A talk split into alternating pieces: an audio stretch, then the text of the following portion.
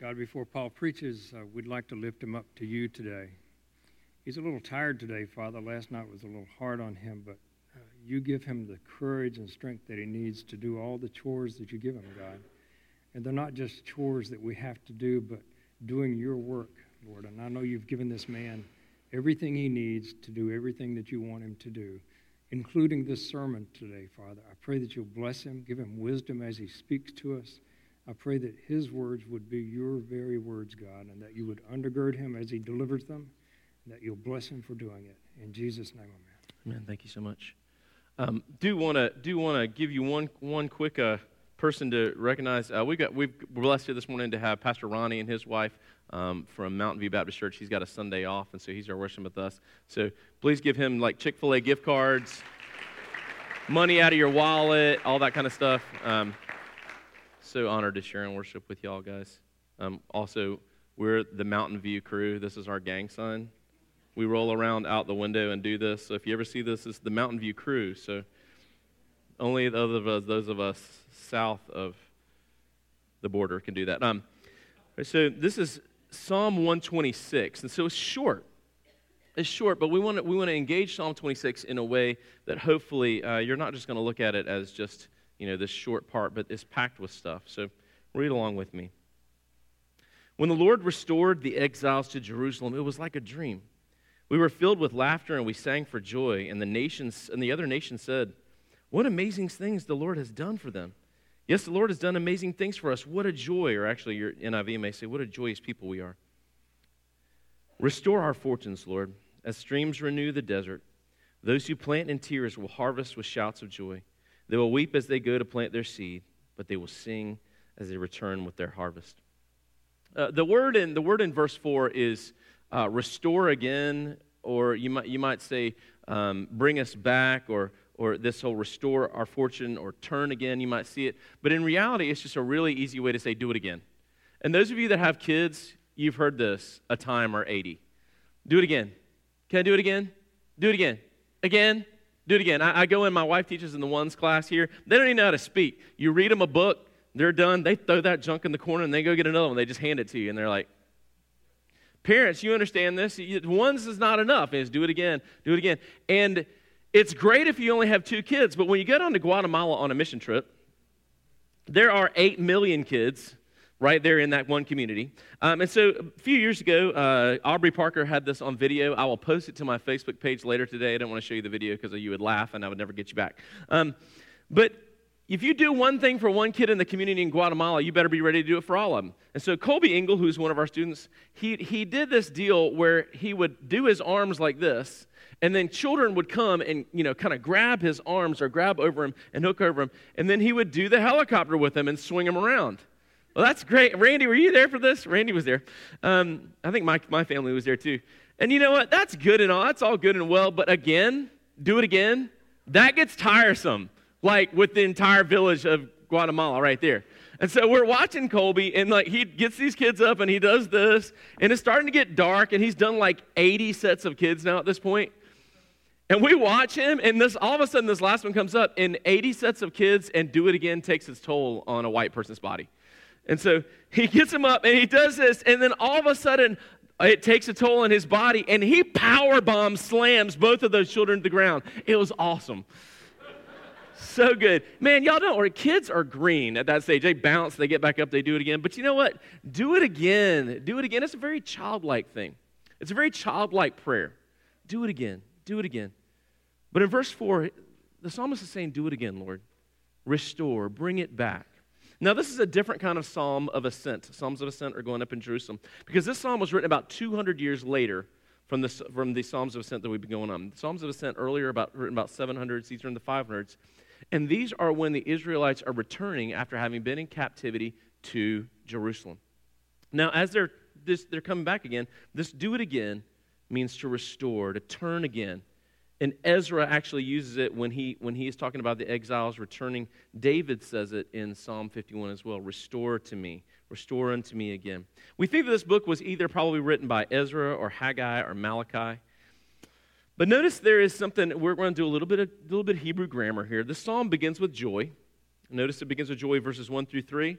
And then, if you notice in your Bible, you'll see what is called a literary pause, and you'll, you'll notice that open line right there. That's because this is poetry, and it's to, just to make you understand that there is a pause right here. There's a transition that's going to happen. And so we go from joy, and then the joy fades, and notice that there begins from joy into a now an ask, a prayer, a repeat for God to do the same thing. And so verses 1 through 3 are a remembrance, a memory. Verses 4, 5, and 6 are a prayer for restoration. Now, this is also, don't, don't think to yourself, well, gosh, man, I didn't come this morning for a Hebrew lesson. This is universal for all believers, right? We are dead in our sins. Christ comes and gives us life through the power of the gospel of his shed blood on the cross. And we're alive. We have gone from being dead to life. And then you know what happens in the middle of that? Life. Life happens. We, happen, we have life. And but we also look forward to what God is going to do and when He's going to restore And the, the books of Daniel and the books of Isaiah and the books of Revelation and even the small apocalypse in Mark or Luke. And we think, I can't wait for that. But in the middle, we have this in-between time. So we're going to deal with all of those things here in the text. But if you got your Bible, turn to it. We'll look at this on the screen as well. Verse 1, historically, what is going on is Cyrus has said to the, said to the Israelites that are in Babylonian captivity, listen, you can go back. You can go back and back to your homeland. Go back there. Now realize, at one minute they're exiles and captives in Babylon, and the next they're free. Same thing happened in the book of Exodus. They were slaves to Pharaoh, and the next thing you know, Pharaoh says, Go. I don't even want to see you anymore. Go. And you can just imagine they're slaves, the next thing you know, they're rolling out of the country, being given presents by everyone. Same thing is happening as well in this. If you look at the book of uh, Ezra, you look at Nehemiah as well. They're leaving, they've been given these provisions, and as they go, they go, man, one, was just one minute, it was this, the next minute is this. Very similar to when we're saved, Romans 5 8. When we were dead in our sins, Christ came and died for us. So, so even in this life, we go from death to life, and the next minute we go, I never knew. I never knew it was like this. It was like a dream. It was just amazing. And especially if you think about yourself at that moment of conversion or when you were born again and you went, oh my gosh, I was dead and I was, I felt like I was asleep, but now I'm truly alive. And so this ascent is saying to them as well listen there was a time that the people that were the people that were coming up into the gates of jerusalem they had just been slaves. They had just been, uh, they had just been outcasts and exiles, and now they're coming back. We want to remember what that was like. And so in verse 2, we get this song that happens. Now, you and I think to ourselves, we're like, yeah, of course they were singing. No. Song has now returned to the exiles. So again, if we take it in the 700s, and where the, a lot of these songs and Psalms were written, they were singing all the time. But if we go and we look at actually what's going on in Psalm 137, Psalm 137 is a psalm about what happened when the Israelites were taken and dumped into Babylon. And in Psalm 137, the Babylonians taunt people, they taunt them, and they, they're taunting the Jews, and they're like, hey, why don't you sing us one of those songs from Zion? Yeah, why don't you sing those songs? And the, and, the, and the Jewish people are sitting there and they wept on the, by the streams of Babylon. We laid up our harps and we wept. They taunted us and we said, How can we sing the songs of Zion in a foreign country? But now, song has returned. Worship has returned. We're responding to the Lord. We're responding to the Lord about His faithfulness, His goodness. And when we respond, nations around us see it and they go, Whoa, Whoa, what's going on? Same thing happens when you are born again, especially if you've lived a few decades. When you're born again, people that know you and they know you as a drunk, they know you as a carouser, they know you as a philanderer, they know you as a cheater, they know you as a foul mouthed person, and they see you and they go, Who got a hold of that guy or that girl? What's going on? Praise God. I don't know what happened, but whatever's happened to them is amazing. I want to know more about that. Same thing is going on here. Then in verse 3, Though this is also a psalm of ascent, it's vertical in nature. It's vertical. Listen, they're saying in this verse, we're going to testify about what God has done in our lives. We're going to testify about how good He is. We're going to talk about the joy, and we're going to remember. Now, I want to say this as a, as a Christian. In the in between time where we live, sometimes joy seems fleeting, but memory is quite often a trigger of joy. And, and God, you may be like, ah, God, I don't know what you're doing right now, but I can remember. Married couples, you darn well better know this because you pay more for the video of your wedding than your wife's bridal gown, right? And how many times have you watched your wedding service since you got married? How many of y'all like, hey, listen, the Panthers are on this afternoon, or we can watch our wedding? And then even your wife is like, Panthers, you know? Well, why? Why do you, you remember? And it triggers the joy, even if you're in the middle of, of fighting over the Kohl's cash. Memory brings joy. And so, verse 4, we get this word again turn again in verse 4. Turn again, restore, do again. And this is a bold ask. This is a bold ask because God has given them their land back again. God's given them their land back again. So they're saying, hey, we got our land back again. This is awesome. Can you return it again back to the original state? Can you restore it back to the time when we were coming in and out of this temple with joy, offering sacrifices, meeting our friends, rubbing elbows with people that are no longer here? Can you do that? Can you do it again, God? And this is a very childlike prayer. We're going to talk about this a lot more later on. It's a very childlike prayer. And this is a prayer, the kind of prayer that a kid that a kid would pray or a kid would ask. Case in point, have you ever gone to a really nice restaurant, or even not a very nice restaurant, but you go with like a big group of people, and your waitress or waiter is busting their behind? And they come out to you and they have they're carrying this thing that looks like a whole tabletop with everybody's meal on it, and they've been filling your drinks with one hand and like slinging you out ranch dressings with this hand, and they're just like bringing their sweat coming off of them, and like you know your kid's gonna ask for extra ranch even after all that. They got eight ranches on their plate, they're gonna ask for extra ranch. And you this they're y'all need everything, you need everything, you good, you good, you good. And the waitress or waiter takes five steps away, and you see your kid about to open your mouth, you're like, you will not say take that ranch and you will like it. Is that the way it works at home, mom? No. Christmas story. My mother had not had a hot meal for herself in seven years. Man, it's, it's like there's an alarm. The minute, mom, that you get done with all that stuff, or dad, you get done with all that stuff, there's an alarm right there. Your butt hits the seat, and they're like, hey, mom, can I have some more? You want to be like, ungrateful urchin, you know. But it's a very childlike prayer. Even after you've done all this for me, can I have more? Can you do it again? Very childlike prayer. And so it's the kind of ask that is very, very powerful. Now, when he talks about the streams that are going out into the desert, that's an illusion that every Israelite would have understood because there was an area of Israel called the Negev, which is not like it's negative. That's a negative no. The Negev, which is the area that would have been a desert. Would have been a desert most of the year until the rains came down in the mountains, which would come down and fill the troughs that are dry a lot of time, but would fill them up with water, and it would go out into the Negev and water it, and then all of a sudden it would be restored. So, verse 5, he says, Now listen, as you're reading this, they plant in tears, they'll harvest in joy. You need to read this with a little bit of a visual of what's going on in Israel as they're thinking about this. The exiles are not returning to a built wall or, a, or built buildings or even a temple, they are returning to rubble. They're returning to rubble. The whole work of rebuilding the temple reminds them of how far they have come. And I mean that in a bad way. Not Virginia Slims, look how far you've come, baby. Like, Look how far we have fallen, dude. So we are so far. The task of rebuilding is painful. And as they rebuild, they're reminded of pain and loss.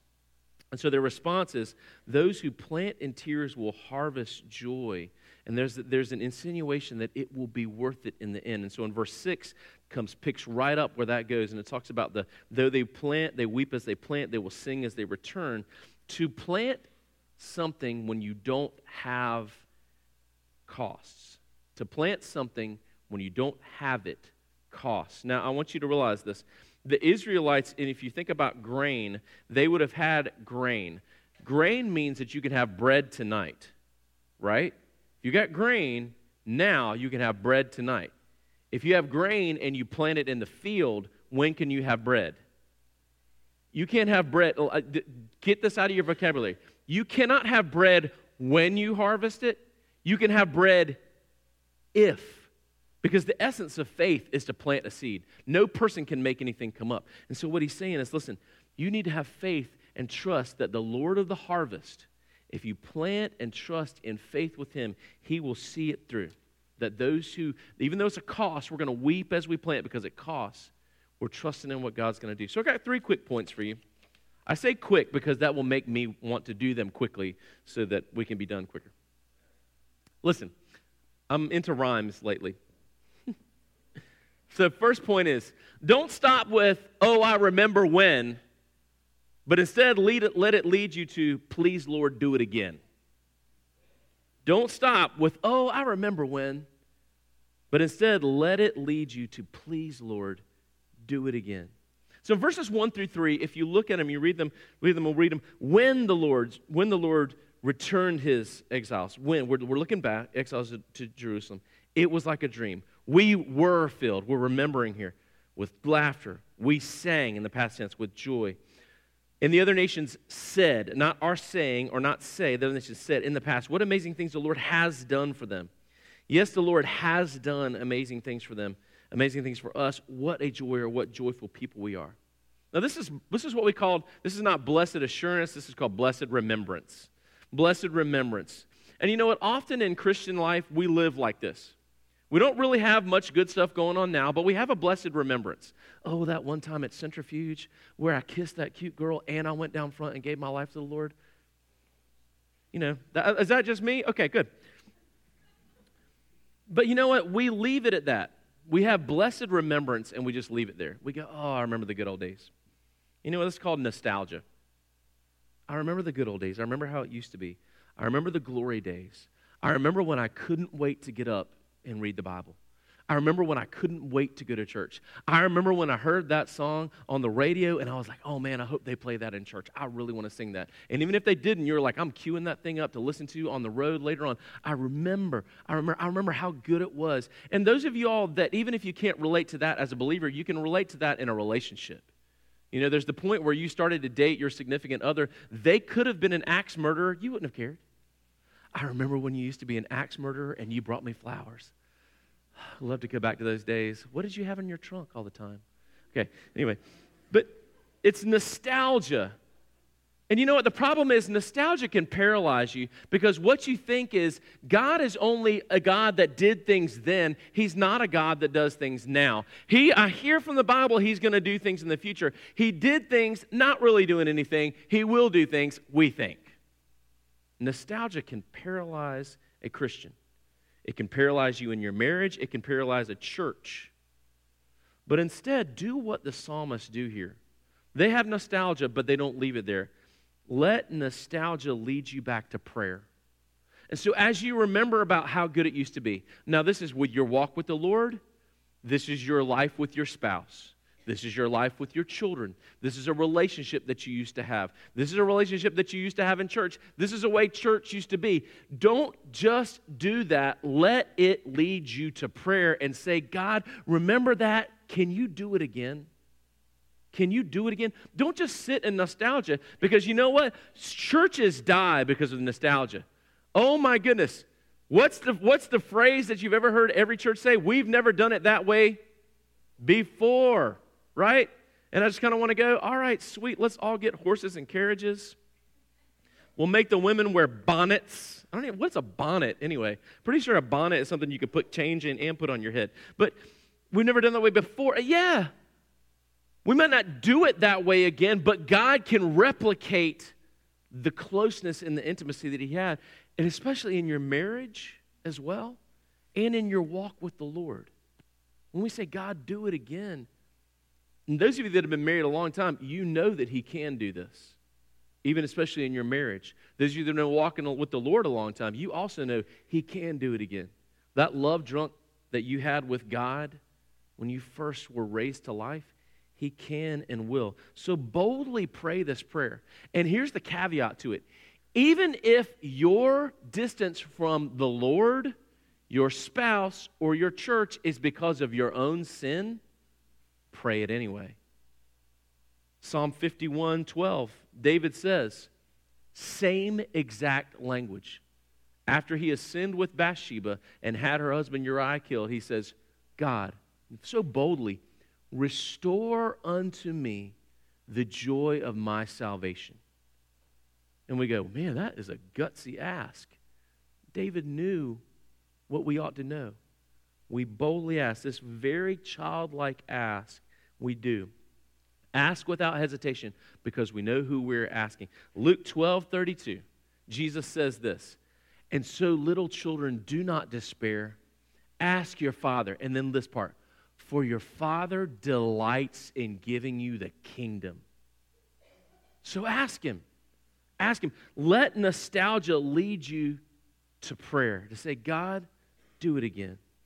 The gospel has put us in a place of privilege where we are the kids sitting around the table, and the Father is the Father, and the big brother is Jesus. And the Holy Spirit's there, and we don't know what he looks like, but that's okay. And we can go, God, I know that you set all this, and can you do it again? And the Father delights in giving you the kingdom. Secondly, in this kingdom of life we live in, we live with joy, even though we live in the in between. This kingdom, this gospel kingdom, we live in the gospel kingdom. You live in the gospel kingdom, a kingdom that has been set where Jesus Christ is reigning now, and you and I are evidence of his reign in our lives because we were dead and now we're alive again. We're alive in Christ. So, in this gospel kingdom, the life that we live, we live with joy because it is the in between time. It is the in between time. So, in verses 1 through 3, we get this joy. We get joy at remembering salvation. Now, they literally have physical salvation. They were captives, now they're free and they're coming back. They have joy because of their salvation. They have new life. Even other nations praise that. Praise that. They're like, we, we knew what it was like for you. And wow, look what's going on. Same thing happens for us. Like I said before, people, people look at us when we become born again. They go, what happened to her? What happened to him? Oh my goodness. Wow, they're different. They're changed. So the in between verses 3 and 4, there is this pause. And the pause is the now. For all intents and purposes, for the believer, the pause is the now that we live in. And as the people will talk about, you, you might hear say, the pause is the dash on your tombstone. Really, it's the dash on your tombstone between when you're born again and when you die. It's the pause is the now. It's, it's where we live. And you know what? It's, it's the now. And then in verses 5 and 6, 4, 5, and 6, he's talking about the future. 4, 5, and 6 is actually a prayer. So the praise and the remembrance leads him to a prayer. And it's a beautiful illustration, again, that that praise leads us to prayer.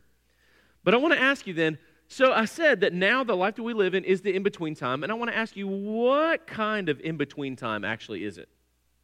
If I said, How's this in between time between the time that you've been raised to life in Christ and the time before he has come back, or we go to him in glory to be absent from the bodies, to be present with the Father, present with the Lord?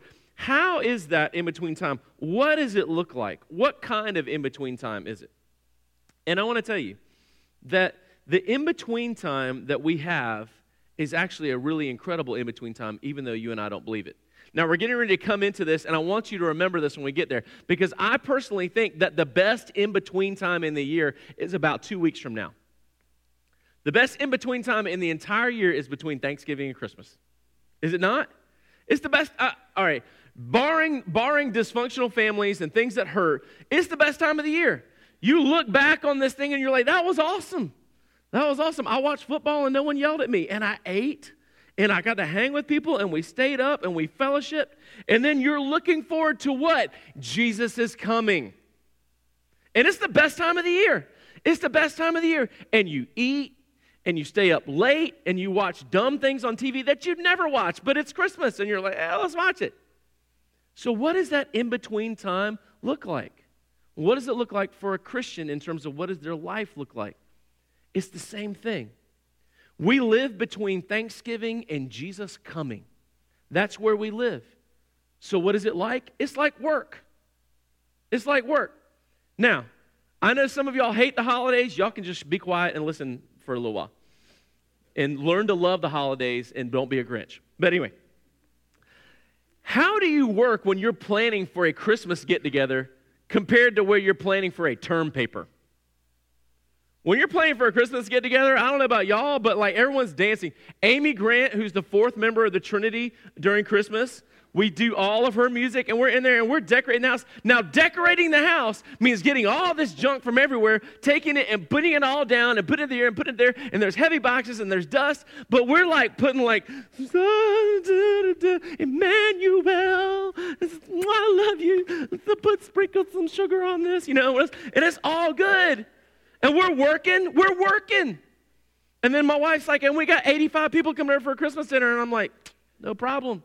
I'm to spice this cider in here. We're good, you know. I'm to do this pumpkin thing over here. We're to roast the fatted like chicken from Walmart. Anyway, and we're doing it. We're doing this, and we got 85 things in the oven. We're doing this, and we're like, deck the halls. Are we working? Yeah, we're working. But what are we filled with? Joy, because we're in the in between time. We got so much to be thankful for, and we've got so much to look forward to. And it triggers, it's this hope that we have that that is actually the in between time. That's what it's supposed to look like. And believers, I want to tell you this whether we feel it or not is true. You know what? Whether you feel it or not, it is true. We live in the blessed in between time. And the beauty of this text is that this text wasn't, you know, it's, it's finite and it's not even necessarily anticipating that the Holy Spirit is going to be with us, filling us. Not even anticipating that we're going to have the 66 books of the Bible, His living word. But we live in this time of joy because of the joy that we have had, the joy that we have now, and the hope that we have for the future.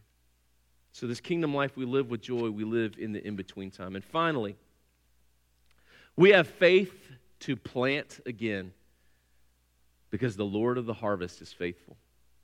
We have faith to plant again because the Lord of the harvest is faithful. Verses 4 through 6 need to be read again with an eye of surveying what's going on. Now, there's incredible joy from the, the exiles. They're returning up. They're coming back up into the city. Maybe they have kind of like they're down in the valley. They haven't quite crested up to see, you know, the, the city, which usually would have been, you know, painted white so it would glow in the sun. They could see the wall. They could see the buildings as they go up on Zion. They come around, and instead of seeing that, they see rubble. And in my mind's eye, it's still smoking because it just kind of looks epic. But they, they look up and they get up there. And if you when you read through Nehemiah, you find that they can't even have ways to go into the city because the rubble is completely blocked every entrance. And the people, the people go, What are we going to do? Not only that, but Nehemiah comes back, and there are there there's a guy named Tobias and there's a guy named Sanballat who have their own kind of renegade armies that are furious that the Israelites are going to come back and rebuild the city. They're furious about it. And so they begin taunting. And, you know, they say, like, oh, I see you rebuilding that wall. And then they give, like, the most, like, harsh Middle Eastern cut down. It would fall down if a fox ran across it. Try that out on your neighbor sometime when they're like building a retaining wall. That looks like it'd fall down if a fox ran across it. And they'll be like, oh, I'm so chastened. You know, but anyway, so, see, they're cutting them down with these cut downs. And you can just imagine, you know, they, they just kind of go, man, is it worth it? Yeah, we're back, but we, we can't even do this. This incredible joy of having been set free is met with how hard and the sobering reality of what this new life is going to be. Now, let me flip because we talked about the joyful in between. Let's talk about the hard in between. The hard in between. Christian life, it is work, it is hard, there is loss, there is frustration, there is hurt. And Nehemiah, you know, would have had scarcity of supplies as he's trying to do this. The new life that we're going to have here, rebuilding Israel, is what they're going to do. It is not going to be easy. And the same is true for the believer. We're saved. We're raised from dead to life. We're saved. We're resurrected. And we're a new creation in Christ.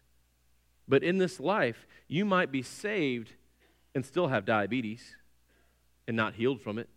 You might be saved and still have an addiction that is so hard, that plagues you, that reminds you every day. You might be saved but still struggle with a sin. You might be saved but your family is still broken. You might be saved and you still don't have the money at the end of the month to do what you need to do to take care of your family. And so we have a great tendency as believers to hold on to the grain and I could just imagine the Israelites, when they get there, they're looking around, they're like, man, we don't have enough. I don't even know if we can stay here. If we, if we don't get this wall up, we don't get everything built, winter's going to be hard. We're not going to have enough. You better hoard that grain. Hoard it. Look, and, and you start doing that. And, and uh, you and I, we don't know what this is like. Maybe you know what this is like. But can you imagine looking at your sack of grain and maybe taking your table out and pushing a little pile into every part and go, every pile represents a loaf of bread that you could have that night? And Nehemiah comes along and goes, would you be willing to risk planting again? And you look, How much? And he's like, About this much. And you go, That's bread for a month. Yeah, but if we don't plant, we won't have. But there's no guarantee, Nehemiah, that if we plant, we are going to have. I'm just going to take what I got and I'm going to hold on to it. The church says the same thing. We circle the wagons. We, we got Jesus. We got Jesus if we can keep our heads down, if we can just kind of manage this, we'll get through this life. We'll manage our joyful expectation. Our, if Uh, we, we, we could live with about this much joy in our lives, we could live with that. We'll circle our wagons. We'll have about this much joy. We won't, won't expect too much. And we won't, because we don't expect too much, we won't get let down when it doesn't happen. We'll, we'll circle the wagons. We'll keep our Jesus right here. It'll be good. We'll kind of have Jesus time together. It's going to be great. Because giving up this to plant is too costly. Marriages are the same way. I got this.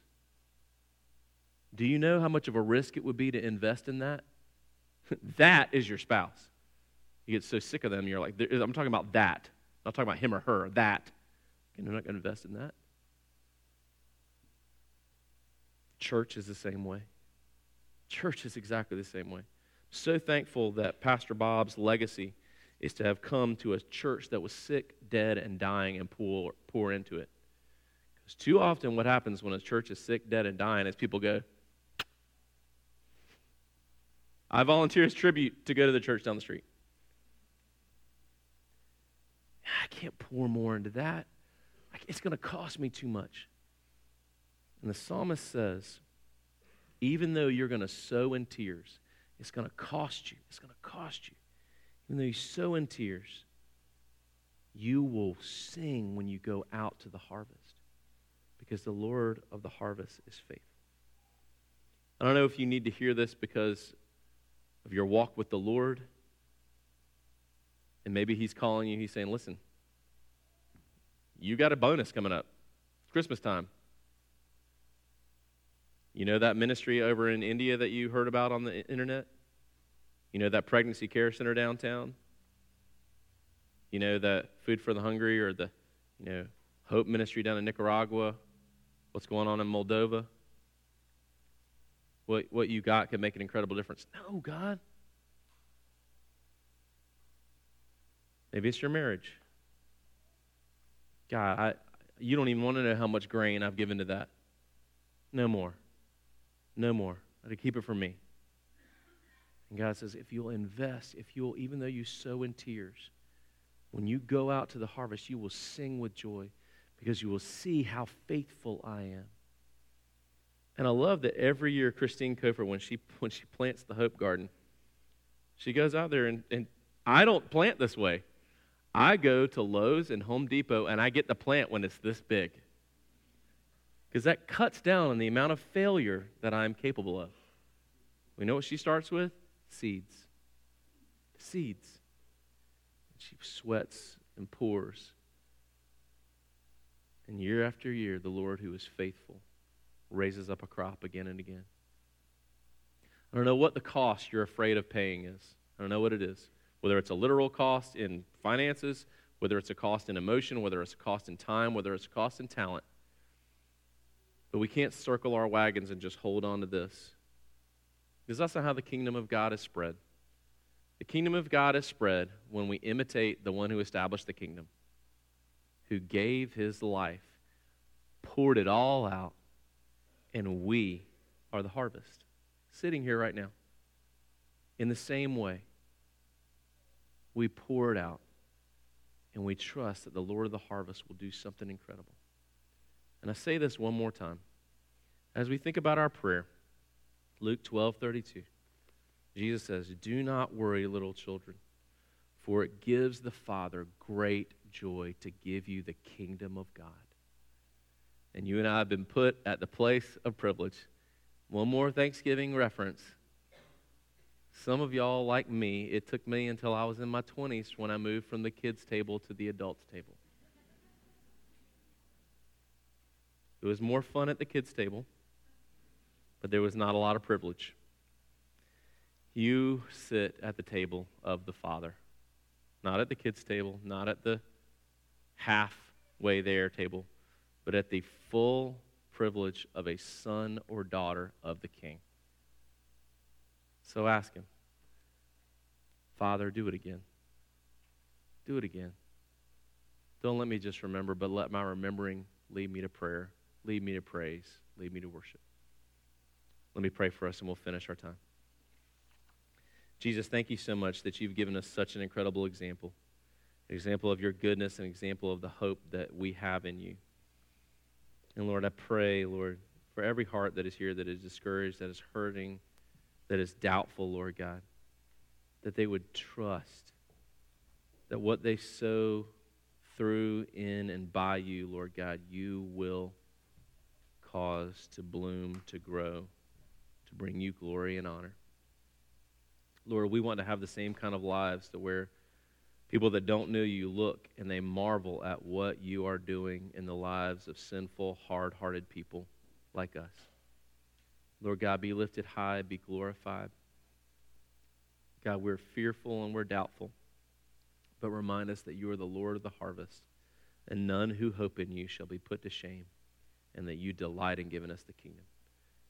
Thank you for giving us this blessed in between, Lord God, where you walk with us daily, where you never leave us, where you've given us your Holy Spirit, you've given us your word, and you've given us the hope that we have in Jesus Christ. It's in your awesome name we pray, Lord. Amen.